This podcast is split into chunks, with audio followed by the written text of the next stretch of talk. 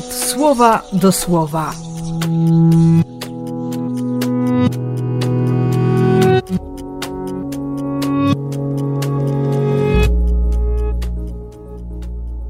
Osiemnasty stycznia, sobota.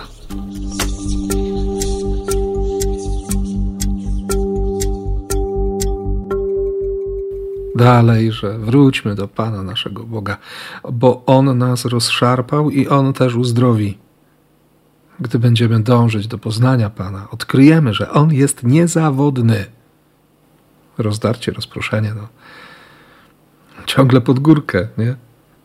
I trochę mi wstyd, że, że od czasu do czasu, albo inaczej, że często dość ucieka mi to dążenie do poznania Pana.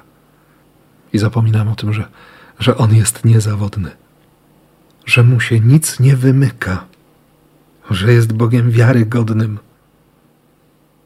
I dlatego jestem wdzięczny za Kościół, który wierzy, za Kościół, w którym ta cała moja niecierpliwość, nieuwaga, od czasu do czasu nawet niechęć, spotyka się z, z bezgranicznym posłuszeństwem wiary wielu, wielu moich sióstr i moich braci, naszych sióstr, naszych braci. Bo to, że wiem, że jestem świadomy, często wcale nie idzie w parze z życiem. Choć jest jasne, że, że to domaganie się Bożej niezawodności jest na wyciągnięcie ręki. To trochę tak jak, jak w tej opowieści o faryzeuszu i, i o poborcy podatków. Człowiek dobry, przestrzegający prawa. Człowiek, który się naprawdę stara, potrafi dać dziesięcinę, potrafi pościć dwa razy w tygodniu. Jest porządny. Ma tylko jeden problem. On potrafi gardzić innymi. On się będzie porównywał. On będzie lepszy. W dziesięcinie, w poście, w codzienności będzie lepszy z drugiej strony celnik, który nawet nie potrafi wznieść oczu ku górze, czyli modlić się nie potrafi. Nie ośmiela się modlić. Zdrajca, kolaborant. Ostatni, no właśnie, ostatni, pierwszy, jaki?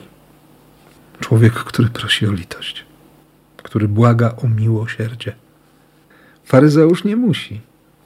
Skoro nie potrzebuje, to to nie otrzymuje. A Jezus już wcześniej powiedział: Proście, a nauczycie się przyjmować. Więc proszę dziś o takie serce. I proszę Boga o serce dla mnie, grzesznika. I Tobie też na, na dobrą, na szczerą, na, na piękną modlitwę. Błogosławię. W imię Ojca i Syna i Ducha Świętego. Amen.